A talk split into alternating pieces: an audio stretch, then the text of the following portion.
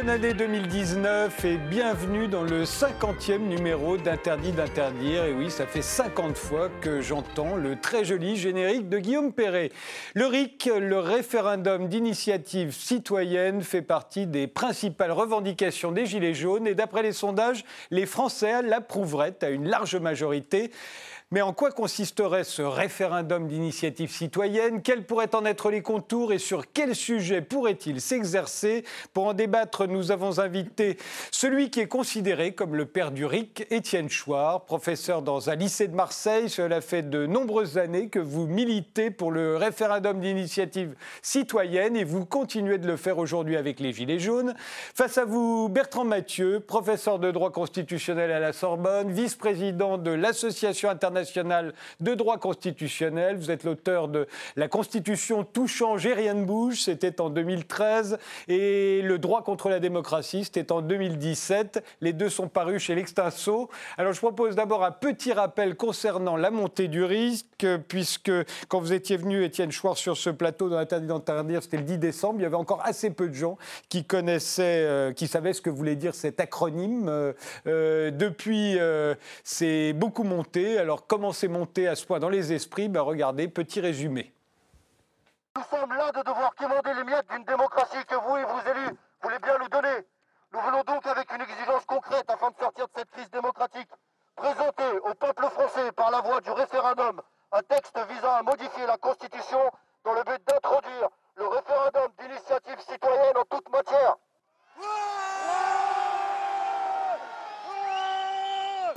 Attendez-vous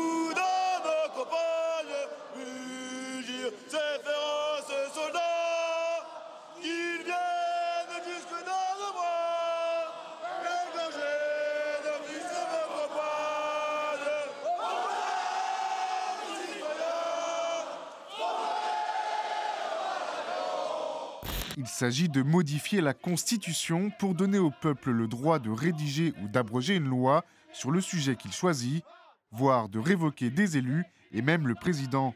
700 000 signatures de citoyens recueillies sur un site internet contrôlé par un organisme indépendant sont nécessaires. Pour la présidentielle de 2017, Jean-Luc Mélenchon, Marine Le Pen et Nicolas Dupont-Aignan avaient évoqué des mesures similaires. En fait, le but de ce mouvement, c'est quoi? C'est de redonner le pouvoir au peuple. Et le RIC sera un moyen. Alors est-ce que c'est le bon, est-ce que c'est pas le bon on, verra. Parce qu'il a des avantages et des inconvénients. On ne va pas voter tous les jours comme la Commission européenne sur la taille des concombres ou le diamètre des cerises qu'il faut mettre dans les assiettes. Hein. Euh, c'est pas ça le but. Mais sur les grandes euh, questions de société, est-ce que le peuple n'a pas le droit d'être consulté? Parce qu'on se rend quand même compte que les élus qu'on élit tous les, tous les cinq ans, Hein, ils nous font un bon programme et ils font absolument le contraire. La problématique est que euh, le peuple n'est consulté en réalité qu'une fois tous les cinq ans, puisque la seule élection qui compte, c'est l'élection du président de la République. Et il faudrait effectivement avoir une possibilité d'intervention directe du peuple dans la démocratie pour avoir des respirations euh, en cours euh, de mandat. Et c'est le sens effectivement de la revendication du référendum d'initiative citoyenne qui peut permettre au peuple, et eh bien, notamment d'être soit l'initiative d'une loi, soit le référendum révocatoire qui permet de révoquer un élu par exemple, lorsque celui-ci eh bien, ferait l'inverse des euh, promesses qu'il a pu faire pendant sa campagne électorale. Et 80% des Français plébiscitent le référendum d'initiative citoyenne pour proposer une loi. C'est le résultat du baromètre Harris interactif pour RTL et M6. La majorité des personnes interrogées sont également pour l'utilisation du RIC pour euh, abroger une loi mettant fin au mandat d'un élu et modifier la Constitution. Autre enseignement, les sympathisants du Rassemblement national et de la France insoumise seraient les plus enclins à sa mise en place.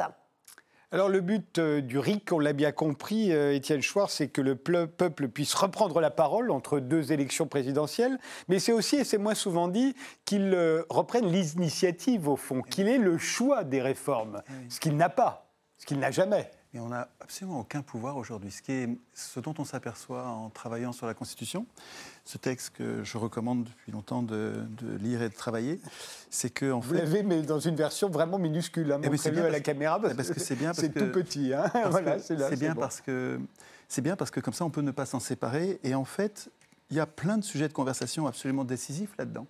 Euh, il s'agit de savoir. Une constitution, c'est un, c'est un texte qui institue les pouvoirs Mais pas que ça. C'est un texte aussi qui limite les pouvoirs, qui nous protège contre les abus de pouvoir. On a besoin d'une constitution pour euh, euh, mettre en place des organes capables de produire des normes qui vont nous, nous, pacifier, qui vont nous permettre de ne pas subir la loi, la loi du plus fort. Et, mais les personnes qui vont produire ces lois, elles sont à la fois très utiles pour nous, ces représentants qui vont produire les lois sont utiles pour nous, mais très dangereux. Et donc, le texte qui est au-dessus d'eux, normalement, il devrait être au-dessus d'eux, il sert à nous protéger contre les abus de pouvoir de ces législateurs. C'est la Constitution. Et c'est la Constitution.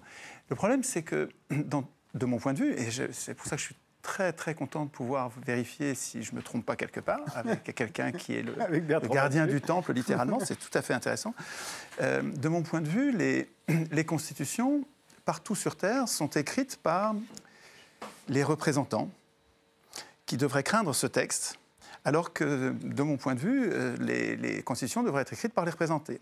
Les constitutions, euh, si on veut qu'elles dominent, qu'elles contraignent, qu'elles limitent les, représentants, comme disait Benjamin Constant, qui disait que la constitution, c'est un acte de défiance, c'est vrai que c'est comme un contrat qui prévoit ce qui va se passer quand ça va mal se passer. Quand les choses se passent mal, la constitution prévoit ce qu'il faudra faire.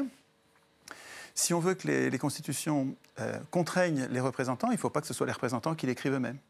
Et donc, l'idée que je défends depuis longtemps, et, je trouve ici une application euh, concrète tout à fait spectaculaire, c'est que ce n'est pas aux représentants d'écrire les règles de la représentation, c'est aux représentés. Et je vois les gilets jaunes sur les ronds-points en train de euh, arrivant, sortant de chez eux, exaspérés par une, immense difficulté à vivre. Enfin, c'est des gens qui, qui vivent avec très peu d'argent, la plupart, pas tous, mais la plupart, et qui, sont, qui, voient les impôts augmenter, les impôts indirects, donc qui, les touchent malgré le fait qu'ils aient des très faibles revenus, et qui, exaspérés, sortent et, n'ont aucun moyen de résister contre ces impôts, aucun moyen de résister. Quand on travaille là-dessus, on s'aperçoit que nous n'avons aucun moyen de résister aux abus de pouvoir. Euh, mais eux, ils n'en sont pas encore conscients, ils, juste ils sortent pour euh, tempêter, et euh, ils se après avoir fait une liste de, de, revendications de type législatif en disant on voudrait moins d'impôts, s'il vous plaît, en parlant à, nos élus, ceux qui décident tout, hein. euh, moins, moins, d'impôts, euh, un peu plus de salaire, euh, arrêter de détruire les services publics, l'hôpital, enfin, etc. Donc il y a une liste, ils font une liste de revendications. Et au milieu de cette revendication, il y en a une qui est tout à fait particulière, qui n'est pas, elle, législative, qui est constituante, c'est le référendum d'initiative citoyenne, qui ne dit pas quelle loi on veut, mais qui dit comment on va écrire les lois et quelle est notre place à nous, le peuple, dans cette élaboration des lois. Ça, c'est tout à fait différent. Quoi. Dans, la liste des doléances, des doléances qui sont euh, exprimées envers des, êtres supérieurs, ceux qui décident tout à notre place, nos élus, euh, au milieu de ces doléances, il y a la, doléance, du RIC. Et puis en réfléchissant, euh, ça ne peut pas être une doléance. On ne peut pas demander au pouvoir de nous abandonner son pouvoir, de nous le rendre. Et en fait, on s'aperçoit en réfléchissant qu'il va falloir qu'on l'institue nous-mêmes. C'est-à-dire qu'en fait, donc exaspérés par cette difficulté, ils arrivent sur les ronds-points avec une méfiance, des, une méfiance des élus qui les trompent depuis si longtemps. Et cette méfiance les conduit à ne pas vouloir de représentants. Et, pourtant, ils, en ont besoin. Ils sont tellement nombreux, là, ils commencent à être des, centaines de milliers, il, il, va, il va, falloir qu'ils aient des représentants. Et donc, ce qu'ils sont en train de faire, c'est tout à fait spectaculaire de mon point de vue, c'est qu'ils sont en train de réfléchir aux règles de la représentation donc il y a plein d'ateliers constituants qui se passent en disant quel mandat on leur donne, comment on les, comment on les désigne, est-ce qu'on les désigne par euh, élection, tirage au sort, par rotation automatique, et quel mandat on leur donne, est-ce qu'ils est vont tout décider à notre place, des gens qui sortent du rond-point pour aller se mettre euh, à l'écart, pour discuter au calme en notre nom, est-ce qu'ils sortent pour aller euh, écrire les règles à notre place, comme les élus aujourd'hui, ou bien est-ce qu'ils est préparent les, les, lois, préparent les décisions et reviennent sur le rond-point pour nous les faire voter? Ça, c'est des choses. Les, Gilets jaunes, ils sont en train de faire ce que nous devrions faire avec nos élus. C'est-à-dire qu'ils sont en train, les, les représentés sont en train de réfléchir aux règles de la représentation avant de désigner les représentants. Et puis, ils, réfléchissent aussi au contrôle de, leurs représentants en disant euh, bon, bah, quand vous allez nous représenter à Paris, voir le Premier ministre, ou quand vous allez. On veut, on veut vous surveiller, c'est-à-dire qu'on veut vérifier ce que vous faites. Donc, la technologie moderne permet de le faire. Avec leur on a tous un téléphone.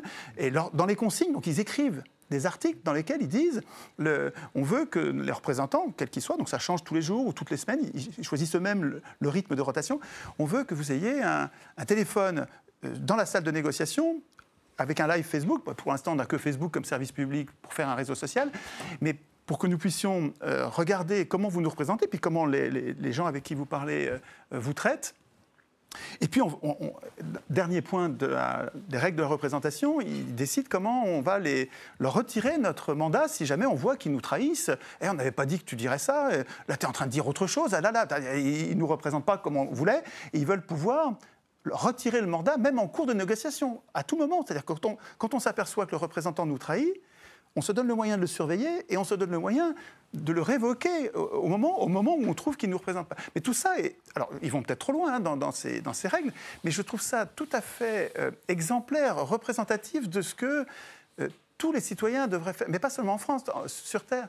Euh, nous devrions, nous autres représenter, excusez-moi, je suis trop long, c'est juste une introduction, mais c'est le, nous devrions les représenter, nous réapproprier le processus constituant. Le moment où. Parce que la Constitution n'est pas un contrat entre les représentés et les représentants, c'est un contrat entre les représentés contrat qui fait émerger des représentants. Mais après, le, vice de, construction des constitutions, il me semble, c'est la, la participation des représentants au contrat social, à l'élaboration du contrat social dont il devrait sortir au lieu d'en être euh, euh co-contractant. La réaction de Bertrand Mathieu. Ça, m'intéresse beaucoup de savoir ce que vous oui, cette idée-là. je, je, vais prendre, le, je vais prendre le, le, problème un peu autrement. Euh, ce que je crois, c'est qu'il est évident que le mouvement des Gilets jaunes est une, euh, est une réaction sociale à une situation sociale très difficile et qui est liée probablement à une coupure, on le dit trop souvent, mais c'est vrai, à une coupure très forte entre euh, les élites dirigeantes et une partie du peuple, celle qui est un peu abandonnée, qui vit euh, autour des ronds-points, en effet. Alors, moi, ce qui m'intéresse, alors ça, je ne suis pas un analyste de cette crise sociale, mais ce qui m'intéresse, c'est pourquoi ça débouche sur cette revendication du référendum euh, d'initiative citoyenne. Et ça, ça me semble extrêmement révélateur et intéressant. Pourquoi? Parce que ça traduit en effet une crise profonde de la démocratie représentative. Et je crois que ce n'est pas du tout par hasard que cette revendication-là émerge. Parce qu'il y a une crise de la, la, représentativité. Pourquoi il y a une crise de représentativité? Moi, à mon avis, il y a une raison fondamentale. Euh, qui, qui, est différente de celle, elle n'est pas contradictoire, mais elle est différente de celle que vous dites. C'est que les responsables politiques n'ont plus le pouvoir. Je crois que c'est à tort qu'on les accuse de bien des mots. Le pouvoir, il est à qui? Le pouvoir, il est euh, aux juges. Le pouvoir, il est aux, aux, organes financiers. Le pouvoir, il est aux technocrates européens. Le pouvoir, il est, il est, il est, il n'est plus entre les mains du politique. Et ça, c'est véritable, un véritable problème. Et le, la revendication, qui est tout à fait légitime derrière, c'est de réintroduire, et là on est d'accord, de réintroduire des éléments de démocratie directe dans la démocratie représentative. Ça, je suis d'accord. Mais en revanche, et j'essaierai développer ça, ce que vous proposez me semble irréalisable. Ça me semble irréalisable pour une raison qui est assez simple, c'est que la démocratie représentative, elle s'est construite sur des mécanismes juridiques. Et ces mécanismes juridiques, aussi imparfaits soient-ils, ils ont pour mission de déterminer qui vote et qui représente qui. Moi, je veux bien. Les, Gilets jaunes, c'est un mouvement social. Mais les Gilets jaunes, ce n'est pas le peuple. Les Gilets jaunes, c'est un courant. C'est une partie du peuple. Le, problème, c'est que cette démocratie directe que vous appelez de vos voeux, elle est, elle est d'une manière utopique très intéressante, mais elle est l'instrument, l'outil de toutes les manipulations. Elle est l'outil de tous les lobbies. Elle est l'outil de tous les moyens de pression. Regardez, regardez ce qui ressort. Je ne sais pas si c'est vrai, mais on n'a pas entendu parler du mariage euh, entre personnes du même sexe dans les revendications des Gilets jaunes. C'est ce qui ressort dans la pétition qui est adressée au Conseil économique et social. Ce qui veut dire que les adversaires de ce mariage se sont particulièrement mobilisés. Mais on ne sait pas si cette question est représentative ou pas. Vous, voulez dire au fond que euh, les lobbies, les groupes de pression, les organisations euh, seraient évidemment bien plus puissantes, plus efficaces que le peuple pour euh, faire émerger bien évidemment. Leur, propre agenda. Là, où le pouvoir, là où le pouvoir est dilué, le vide du pouvoir appelle à ce que quelqu'un prenne la réalité du pouvoir. Et dans cette démocratie participative, le pouvoir est extrêmement dilué, il est extrêmement diffus. Et la crainte, c'est que cet espace relativement vide soit pris par euh, un certain nombre de lobbies. Et on le voit bien, les lobbies, et, vous parlez d'Internet, vous parlez du téléphone. les élus sont complètement corrompus par les lobbies déjà, enfin, mais jusqu'à la moelle, jusqu'au Conseil constitutionnel. Le, problème, c'est que... Les, les porter mais ça, je ne porterai pas, je porterai pas de jugement. Que les lobbies interviennent vis-à-vis du pouvoir politique, c'est une évidence. C'est une évidence. Mais là, vous leur donnez le pouvoir directement. Internet, c'est qui est qui? Qui contrôle qui? D'où vous parlez? Là, le problème, c'est qu'il y a un flou absolument extraordinaire. Deuxième élément, deuxième élément, si vous me laissez finir, sur le référendum. Et, je reviens pour moi parce que les, constitutionnalistes, comme les politiques, comme vous, ont toujours tendance à chercher des thérapies avant de faire des diagnostics. Et je crois qu'il faut toujours faire le diagnostic avant de faire la thérapie. Et peut-être que le référendum est une thérapie, mais je voudrais qu'on s'intéresse un peu au diagnostic. Et le diagnostic, c'est quoi? Regardez, prenez l'exemple de la Grèce. La Grèce, elle est contrainte par euh, un certain nombre de puissances financières euh, non démocratiques, euh, la, banque, mondiale, le FMI, la Banque européenne, etc., elle est contrainte de faire une politique, de, une politique économique de, de rigueur. Qu'est-ce qui se passe? Le gouvernement, qui est un gouvernement de gauche, classé quelquefois à l'extrême gauche, décide de faire un référendum. Il fait un référendum et les Grecs rejettent cette politique de rigueur. Qu'est-ce que fait le gouvernement? Il applique la politique de rigueur. Pourquoi? Parce que c'est un gouvernement qui trompe les électeurs Oui. Je ne crois pas. Ben oui. Parce que c'est un, un gouvernement qui n'a plus le choix. Il n'a plus le choix. Le problème est très simple, c'est que si la Grèce n'accepte pas le programme de rigueur, elle devient l'Albanie de, de, de, Mais bien sûr que oui, les taux d'intérêt montent, c'est ingérable. Les gouvernants n'ont plus la réalité du pouvoir. Et les instances, et c'est là que vous faites, à mon avis, un élément de diagnostic que vous ne prenez pas en compte, c'est que les instances qui ont le pouvoir ne sont pas des instances démocratiques. La Constitution, elle est contrôlée, elle est contrôlée par les juges tout le temps. C'est pas les, les, les politiques sont soumis aux juges. Le contrôle de constitutionnalité est très important. Ceux qui décident ne sont pas désignés selon un mécanisme démocratique. Oui, mais comment est-ce qu'on en est arrivé là? Euh, En tant que euh, gardien des institutions. Vraiment, c'est une fonction tout à fait respectable. Mais regardez comment ça fonctionne. Ces institutions de la cinquième ont permis, sans que nous puissions nous mettre en travers, à nos représentants d'abandonner la souveraineté à des organes hors contrôle. Mais c'est que nous n'avions pas de constitution qui nous permette de résister à cet abus de pouvoir. Ces gens-là ont, bradé une souveraineté, ont, transféré une souveraineté qui ne leur appartient pas. Et, ils l'ont fait parce que les institutions leur permettaient sans que nous puissions résister. C'est-à-dire que la cinquième est une prison politique dans laquelle nous n'avons aucun moyen de résister. Expliquez-moi pourquoi ce que vous dénoncez en France, sous la Ve République, se passe en Allemagne, en Italie, dans tous les pays du monde, mais parce que toutes les constitutions du monde sont des prisons politiques, des prisons dans lesquelles nous n'avons pas le moyen de résister à nos représentants. Les, constitutions, les constitutions sont probablement l'un des seuls lieux de démocratie très faibles qui restent dans les, dans, les États. Alors, prenons ce mot-là. Vraiment, c'est impossible de penser à l'endroit avec des mots à l'envers. Qu'est-ce que c'est que la démocratie?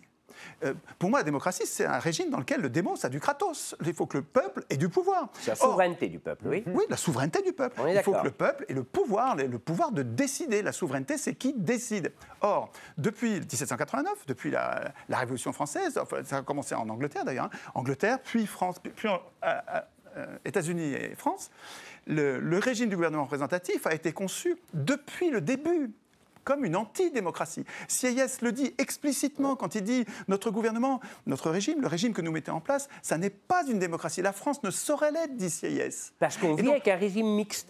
C'est pas, mixte. C'est pas mixte du tout. C'est mixte. une démocratie libérale. Attends, quel, quel, est, quel est notre pouvoir?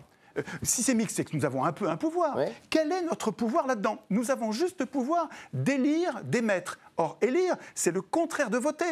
Nous, devrions voter des lois, ça ce serait la démocratie. Au lieu de ça, nous élisons des maîtres. Élire, c'est mettre un papier qui dit c'est toi que je choisis pour tout voter à ma place. C'est-à-dire élire, c'est renoncer à voter. C'est le contraire de la démocratie. C'est la démocratie, elle, implique, elle implique bien évidemment une délégation, c'est incontestable, mais elle implique de la part de l'élu une responsabilité.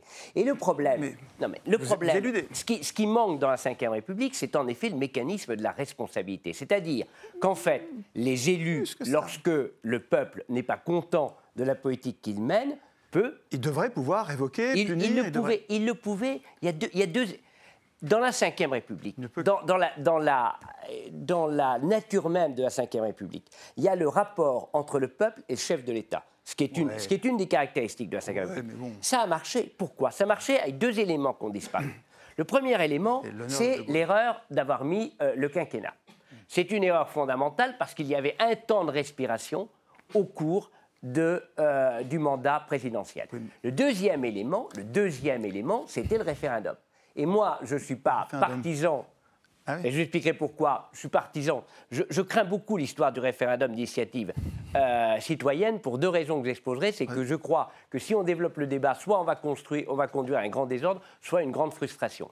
Mais bon, peu importe. Mais le référendum, on, y reviendra, on y reviendra. Le, référendum, le, général de Gaulle le général de Gaulle a engagé sa responsabilité dans le référendum.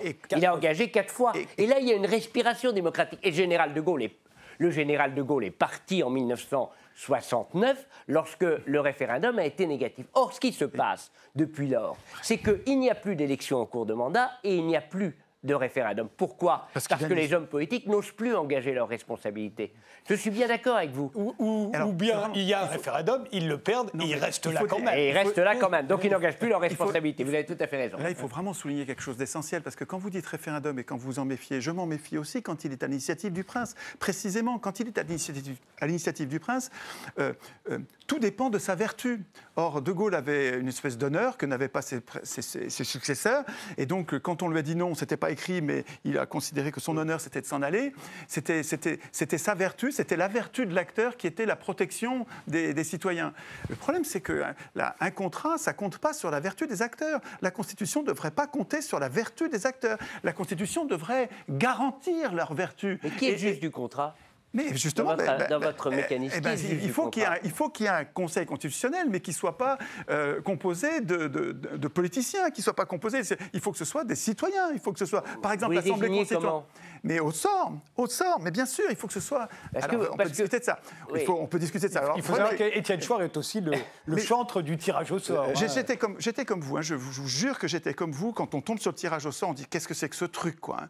Mais quand on y réfléchit, c'est la meilleure des procédures, c'est la plus démocratique des procédures. Et quand on y réfléchit, quand on lit, on s'aperçoit que les plus grands penseurs, à commencer par Aristote, mais jusqu'à Montesquieu, jusqu'à Rousseau, savaient que la procédure, la procédure démocratique, c'est le tirage au sort.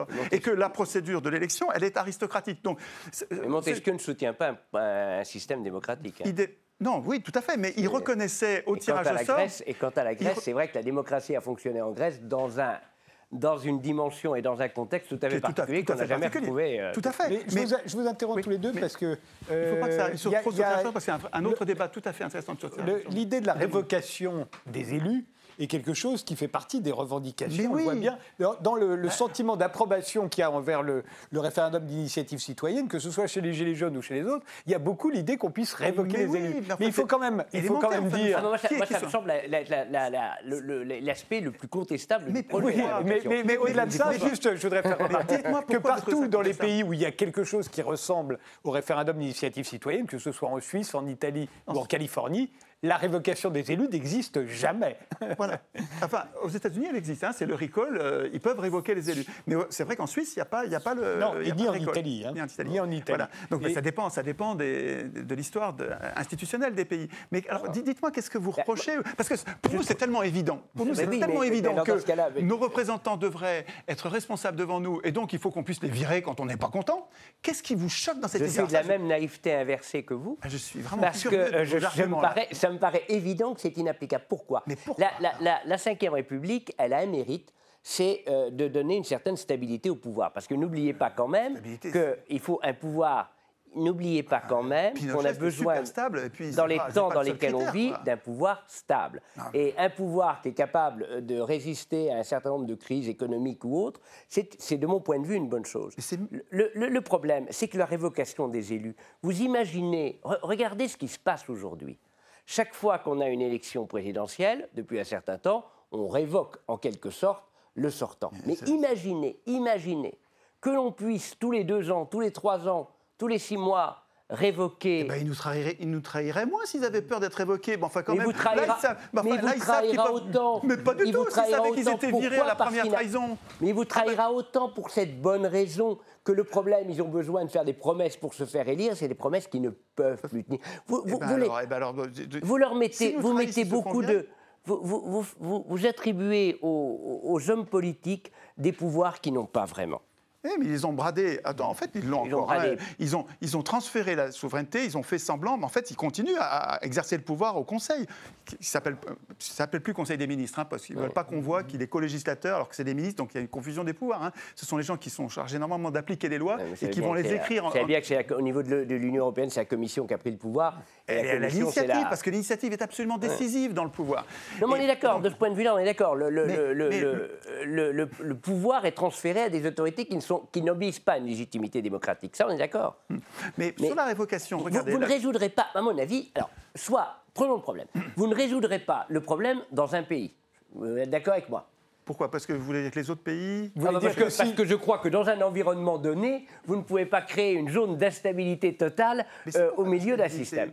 Qu'est-ce qui, pourquoi vous Et, avez et- et de le cette problème. instabilité? Ah bah je crois, que, je crois, oui, je crois. c'est pas parce qu'on peut les, les- les révoquer qu'on va les révoquer. Le fait de pouvoir les révoquer fait qu'ils vont se comporter mieux. Faites- faites un référendum. Regardez, en, en- en Suisse, il- y a beaucoup moins de lois scélérates, puisque à chaque fois que la loi convient pas aux Mais Suisses, attendez, ils méfiez-vous la- déjà, du terme loi scélérate, parce Oui, que quelle est la les- définition d'une loi scélérate? C'est une loi qui ne nous plaît pas. Donc Ben oui, ça, voilà, je me méfie beaucoup de ce Non, genre non, qui sont des jugements de valeur. Je vous, je vous interromps tous les deux parce qu'on est obligé de faire une pause. Je peux prendre un autre mot si vous, voulez. je vous laisse réfléchir pendant deux minutes et on se retrouve juste après.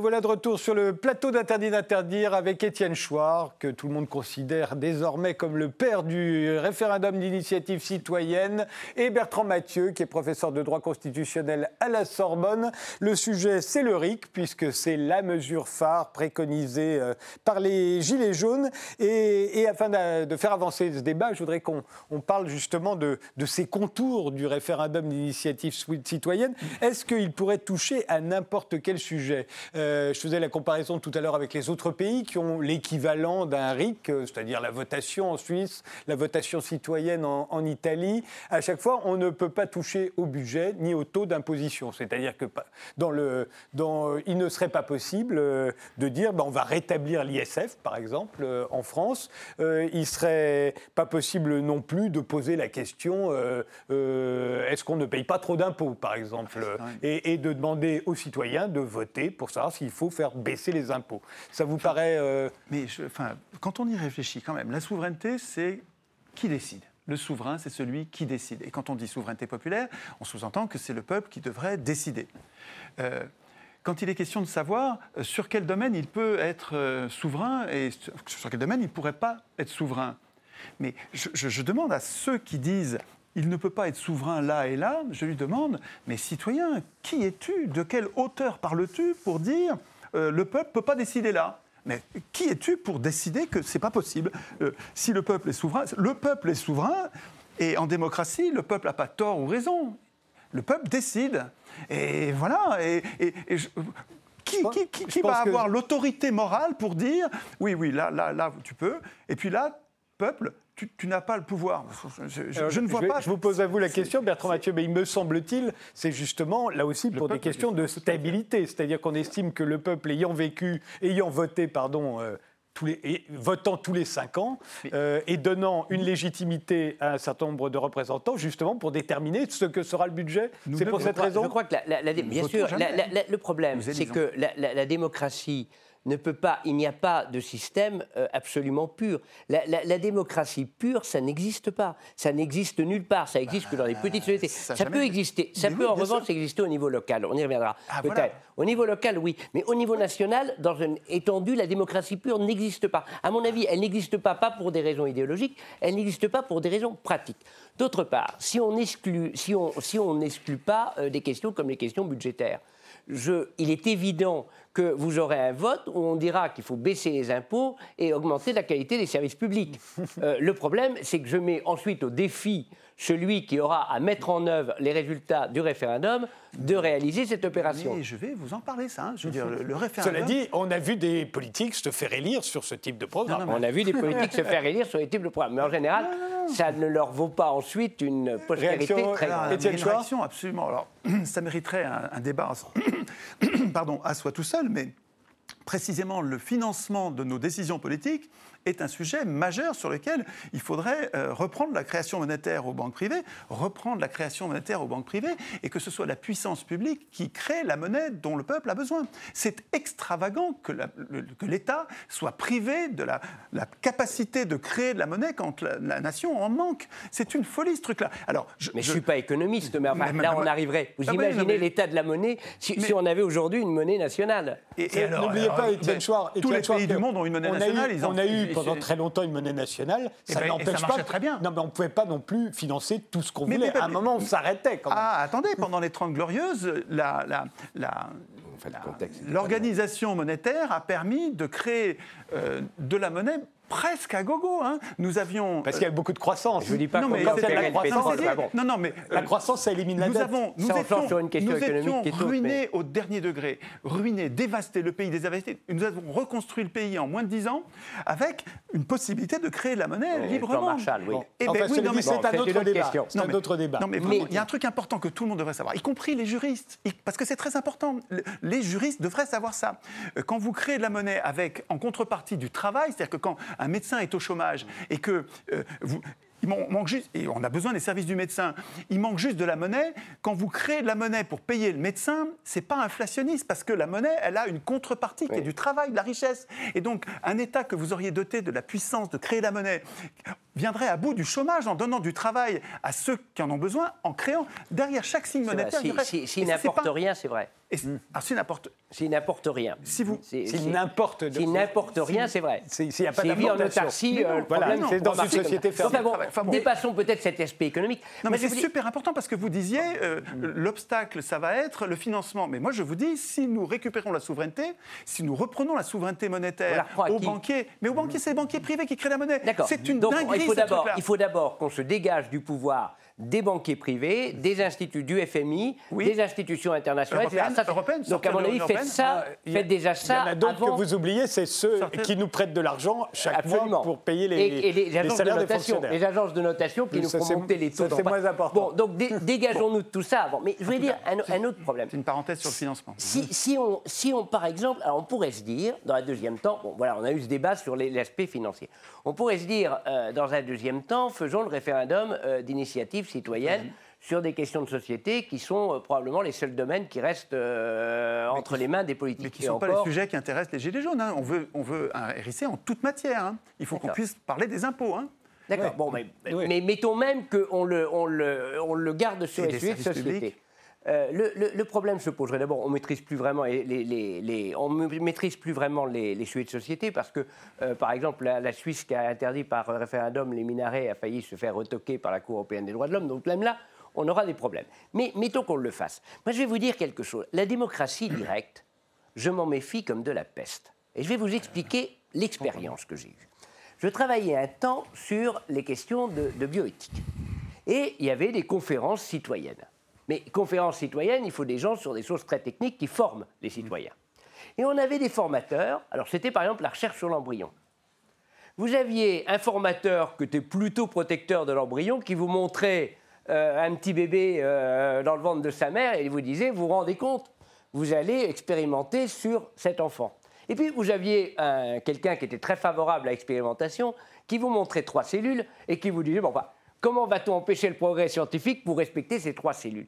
Et ce dont je me suis vraiment aperçu, c'est que c'est quand même le lieu de la manipulation. Il y a aussi malgré les vices de la représentation, dans la représentation une certaine distance qui n'existe pas dans cette forme de démocratie. Ils ont le même problème, les élus qui. Je, suis d'accord sur la difficulté de trancher sur un sujet épineux. Mais je ne vois pas pourquoi les citoyens seraient moins aptes et légitimes que les élus ils ont le même problème. La situation est difficile. Euh, l'ordre dans lequel les orateurs vont parler n'est pas sans importance. leur puissance d'argumentation ne va pas être la même. Mais les élus qui vont avoir à trancher sur le même problème, ils vont avoir exactement les mêmes difficultés. Pourquoi est-ce que ce serait plus difficile pour les... Moi, je, connais le travail de Testard sur ce sujet que je trouve remarquable. il a écrit un bouquin vraiment remarquable. C'est Jacques Testard. Jacques hein. Testard. Hein.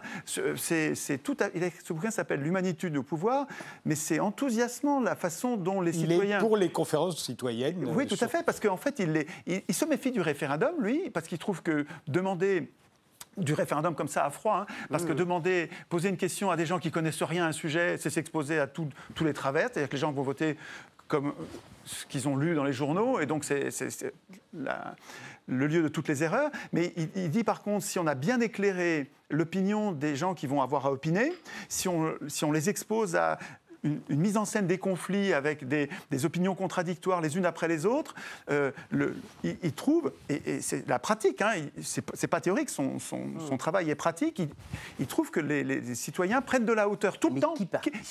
et c'est n'importe qui s'est tiré au sort. Et, mais ce qui est tout à fait spectaculaire, c'est qu'il dit, euh, et lui et son équipe, ils ont l'impression d'avoir toujours la même assemblée. Pourtant, ce n'est pas les mêmes. Mais parce qu'en fait, la façon de travailler avec cet éclairage, euh, le fait qu'on compte sur eux, parce que la décision, ils vont leur, opinion va compter dans la décision qui va être prise. Quand vous faites confiance aux gens, ils, sont, ils, font tout ce qu'ils peuvent pour être dignes de cette confiance. Ils les voient se transformer. Il appelle ça l'humanitude. C'est le mot qu'il a inventé pour dire cette transformation des citoyens qui connaissaient rien au sujet et qui, en découvrant le sujet de façon contradictoire, éteignent leur télé évidemment, se mettent à lire et se transforment. Et, Mais, au contraire, pardon, pour qu'on comprenne bien. C'est tout à fait remarquable. vous, vous, faites allusion au tirage au sort dans les conférences citoyennes le comprend bien, puisque c'est limité à un certain nombre de participants. Mais si demain, il y avait un référendum d'initiative citoyenne qui recueille 700 000 signatures, par exemple, pour décider si on va légaliser les drogues dures. Donc c'est 40 euh, millions de citoyens qui vont devoir opiner. Voilà. Et, donc là, il y a véritablement la population française qui va, qui va devoir voter, et elle, on ne va pas l'enfermer dans des conférences citoyennes, on ne va pas la tirer au sort non plus. donc il va, bien falloir l'informer. Il va bien falloir l'éclairer, tout à fait. Et donc c'est pour ça que dans nos, les articles qu'on rédige à ce sujet, on prévoit euh, d'abord de, retirer les médias des mains des riches, hein, parce que vous savez que 9 milliardaires ont acheté tous les journaux du pays, et ça, c'est pas neutre du tout dans l'éclairage de l'opinion. L'opinion n'est pas éclairée de la même façon, suivant que vous ayez des médias qui soient indépendants, variés, avec des opinions contradictoires, ou bien suivant que ces médias appartiennent tous à la même catégorie qui sont les milliardaires. Vous expropriez un certain nombre de médias, vous en financez de, de nouveaux. Voilà, où, on les exproprie, ou on en fait un service public, c'est-à-dire qu'on peut protéger les journalistes comme on... Oui, tout à fait. Enfin, ce qu'il faudrait surtout, c'est-à-dire que nous, citoyens, vous savez, quand on en parle dans Vous, citoyens, vous, oui, citoyens. Mais non, mais nous, citoyens, mais c'est pour vous donner un exemple. Je suis aussi citoyen que vous, et vous oui, êtes aussi citoyen que moi. Oui, mais, absolument. Non, mais je, dis, non, mais je disais nous me paraît d'un englobement. Non, mais je ne disais pas ça du tout pour vous tenir à l'écart. Non, non, mais je ne prends pas comme ça. Je, prends ça comme, un exemple pédagogique. Je ne suis pas du tout légitime pour imposer quoi que ce soit, évidemment. Mais je vous dis que nous, quand on, nous qui n'aspirons pas au pouvoir, quand on se met à réfléchir aux médias, on cherche un moyen de les rendre indépendants de la même façon qu'on a rendu indépendants les juges. On n'a pas envie que les juges soient euh, payés par les riches. On, se dit, si les juges sont payés par les riches, euh, probablement vont-ils rendre une justice euh, sujette à caution. Ils sont, indépendants, ils ne sont pas nécessairement impartiaux d'ailleurs. Alors, parce qu'ils ne sont pas tout à fait indépendants. C'est-à-dire que justement, nous, dans les ateliers constitution, on fait attention à ce que les juges soient plus indépendants et mieux contrôlés par autre chose que des juges, par d'autres personnes que les juges. Donc on réfléchit à améliorer l'indépendance des. Mais pour vous donner une idée de, des solutions que nous inventons pour les journalistes, pour avoir des éclaireurs d'opinion, parce que les journalistes, ça va servir à ça. Un, journalisme euh, contradictoire et indépendant, ça va nous servir à bien éclairer l'opinion pendant les phases qui, qui euh, séparent l'initiative du référendum d'initiative populaire et le vote du référendum. Il va falloir qu'il y ait une période de, de mise en scène des conflits et d'éclairage de l'opinion pour que les, gens votent pas, votent en connaissance de cause. Et donc, mais vous avez raison. les médias, les médias, si, on se dit que si on les rend indépendants des riches, on va avoir une meilleure information. Mais je suis sûr, que vous serez d'accord. Ils sont pas, mais, bien sûr, mais, ils ne sont pas simplement dépendants des riches, ils sont ah, dépendants de leur idéologie aussi. Vous savez que 9 milliardaires ont acheté tous les journaux du pays. Oui. Ben, c'est pas rien, ça, ne devrait pas. dans les institutions, ça c'est vraiment une question que je voulais vous poser. Qu'est-ce que vous en pensez? Est-ce que dans des institutions bien faites, euh, qui, servent à le bien commun Est-ce qu'il ne devrait pas y avoir un article qui interdit alors je dis aux riches, ben, ne disons pas aux riches, qui interdit à quiconque d'acheter un média, ni personne physique, ni personne morale. Est-ce qu'on pourrait pas dire que les, journalistes ça voudrait dire que l'État, quand même, a le droit d'avoir euh, euh, les médias et l'État, lui, est impartial? Non, justement. Vous, vous retournez à une information officielle, soit mais, vous financez... Mais non, pas du tout, pas du tout. Mais on sait bien, on sait bien qu'il ne faut pas que ce soit l'État qui règle le, qui, qui dise, qui, qui, régente les journalistes. Mais, mais l'État, mais comme de la même façon qu'on a protégé les juges contre l'État, on a dit l'État n'intervient pas euh, le, dans les affaires du juge. Le juge s'offusquerait mmh. que l'État vienne lui dire. Mmh. Eh bien, on peut faire pareil avec les journalistes. C'est nous, le problème des journalistes sera aussi le problème de l'impartialité. On n'a pas besoin qu'ils soient impartiaux il faut qu'ils soient partiaux. Ils seront partiaux. Ça, viser l'impartialité, c'est complètement inaccessible. Et par contre, il faut qu'ils soient pluralistes. Il faut qu'ils soient indépendants. Oui, il suffirait de, les obliger à faire des émissions comme celle-ci. Oui, voilà, exactement. Mais celle-ci, elle est emblématique. C'est pas si grave que ça. Mais il n'y en a qu'une. Regardez, il n'y en a plus. Regardez la difficulté que vous avez à faire cette émission. Le, paysage médiatique français, il est, il est calamiteux. C'est pas bien que pour des raisons autant idéologiques que financières. Mais, oui, mais c'est parce qu'on n'a pas, de parce qu'on n'a pas de constitution. Si on avait une vraie constitution, il y aurait à l'intérieur un article qui empêche, mais comme vous savez, vous savez, le CNR, ce qui, ce qui il y aurait un article qui empêche les, riches d'acheter les journaux. Ce qui me fascine, c'est que je suis euh, théoriquement sur ce plateau le constitutionnaliste, mais euh, j'ai beaucoup moins de confiance entre la capacité de la Constitution de tout régler que vous ne semblez l'avoir. Mais parce que moi, j'imagine derrière une armée de citoyens constituants. Lui, il en manque une, alors que vous, vous avez l'impression d'avoir la vôtre. Mais est-ce que c'est pas parce que aujourd'hui, il n'y a pas de citoyens constituants pour défendre la Constitution, et donc elle, est, truquée, triche, elle est, mal appliquée, elle est violentée à, tous les le, points Le citoyen constituant, parlons du citoyen constituant. Citoyen constituant, ça va être un Sénat qui va se réunir, qui va faire des propositions, qui vont être discutées, etc. C'est ça Oui. Enfin, ça, vous parlez de l'Assemblée constituante. Mais les citoyens constituants, ça devrait être tout le monde. À mon avis, citoyens constituants, c'est un Comment tout le monde Concrètement, comment, comment vous, quel est le processus constituant que vous mettez en place? À mon avis, ça commence chez nous, là, aujourd'hui, avant de, avant de tout, changer. Nous devrions inviter la Constitution dans nos conversations. Nous devrions nous préoccuper de cette prison politique pour écrire enfin un texte qui soit une protection au lieu d'être une prison. C'est-à-dire, pour l'instant, nous ne sommes nulle part, Bertrand. Quand, je travaille depuis des années là-dessus avec des tas de gens dans des ateliers constituants et on cherche où on est. Nous ne sommes nulle part. Pourquoi on est nulle part? Je pense que c'est parce que ceux qui l'ont écrit avaient un intérêt personnel à ce que nous n'y soyons pas, et à ce qu'eux y soient. Donc ils ont institué leur puissance. Le, peuple est plus présent dans la Ve République qui n'a été présent dans aucune constitution française. Mais pas du tout. Enfin, mais, par le référendum, par le suffrage universel direct. Mais vous venez de dire que le référendum, il n'était pas appliqué, c'est-à-dire que... Référendum, à l'initiative du, prince. Hein. Mais euh, Depuis qu'on a quitté De Gaulle, il ne l'applique pas, il ne nous pose pas la question. Je veux bien qu'on reprenne les termes de Machiavel, mais euh, le, le, le, fait que l'on n'utilise pas assez le référendum est vrai, mais, ce n'est pas une tare de la Constitution, c'est les conditions d'application de la Constitution. Non, c'est parce qu'il n'y a pas de référendum d'initiative citoyenne là-dedans. Nous n'avons aucune initiative. Oui, mais, mais vous savez ce qui, mais comme enfin, vous savez, m'inquiète terriblement. Ça, savez ce qui, m'inquiète, c'est que vous vous contentiez du référendum sans l'initiative. Vous voyez bien que ça ne marche pas. Nous n'avons aucun moyen de protester contre vous savez, les abus de pouvoir. Ce qui, ce qui, là on en est dans notre conversation, m'inquiète beaucoup. C'est qu'on ne va pas avancer du tout. Pas vous, moi. On ne va pas avancer du tout. Parce que vous avez, du côté du pouvoir, un système qui aujourd'hui est bloqué. Un système de domination qui nous domine eh, complètement. Un système qui est bloqué et, à mon avis, dont il faudrait sortir par une forme d'élection. Je crois qu'aujourd'hui, il faudrait soit une dissolution, soit un référendum d'initiative gouvernementale. Mais je crois qu'il faut une élection. On le sort, en 68, on est sorti d'une crise grave avec une élection. Si la crise continue et est grave, il faut sortir par une élection. Mais je crains qu'on ait d'un côté un système bloqué qui finalement laisse aucune place à la démocratie directe et que vous, vous défendiez un système où la démocratie directe envahirait tout le champ et finalement on va continuer à être bloqué complètement entre deux visions du système. Ils sont incapables de faire un chemin vers l'autre. Il faudrait trouver un système intermédiaire. Non, mais moi, je Les politiques ne font pas de chemin vers vous et vous n'en faites aucun mais Pourquoi si Mais pas pour tout à fait. Mais non, mais le référendum d'initiative citoyenne, ça n'est pas la démocratie directe. C'est une... forme de démocratie directe. Une... Non, mais écoutez, c'est une. Si nous avions la démocratie directe, c'est-à-dire si, comme dans les cantons suisses, nous votions nos lois à main levée nous n'aurions pas besoin du référendum d'initiative citoyenne. C'est dans un système représentatif précisément, qui est, c'est donc un système mixte comme, celui dont, que vous souhaitez. C'est dans un système représentatif dans lequel ce sont les élus qui votent les lois, que nous voulons garder la main quand on n'est pas content, quand on n'est pas content d'une loi qu'on nous impose, quand on n'est pas content d'une loi dont, dont, on nous prive, quand on n'est pas content d'un, représentant qui nous trahit, ou quand on n'est pas content de la Constitution. Il y a des moments où le peuple ne sera pas content de lois eh qui ben, sont eh ben, nécessaires. Eh ben, c'est, bien, bien, c'est bien sa souveraineté quand même. Mais, de, quelle hauteur, de quelle hauteur parlez-vous en disant c'est nécessaire alors que le peuple vous dit que ça l'est pas mais euh, Moi, je ne me sens pas la légitimité de dire. Étienne Chouard, dans, le, dans le, le, référendum d'initiative citoyenne auquel vous réfléchissez depuis longtemps, si demain, par exemple, le peuple veut abroger une loi existante, comme c'est possible euh, en Suisse ou en, Italie, euh, il décide effectivement, il y a les 700, 000 signatures, on vote, il y a une majorité. ou 100 000, hein, parce que c'est pas forcément un Voilà, pour l'instant, on dit 700 000, mais en Suisse, c'est 100 000, mais ils sont moins nombreux que nous. Euh, il décide d'abroger cette loi. Est-ce que ça veut dire qu'après, il y a quand même un travail législatif de la part des parlementaires? S'il veut voter une loi, le peuple, s'il a l'initiative, il prend l'initiative de vouloir telle loi, est-ce qu'il y a quand même derrière un travail parlementaire? Euh, Il faudra bien déléguer à un certain nombre de gens le soin de la rédiger pas du et de la rendre. à cette idée-là.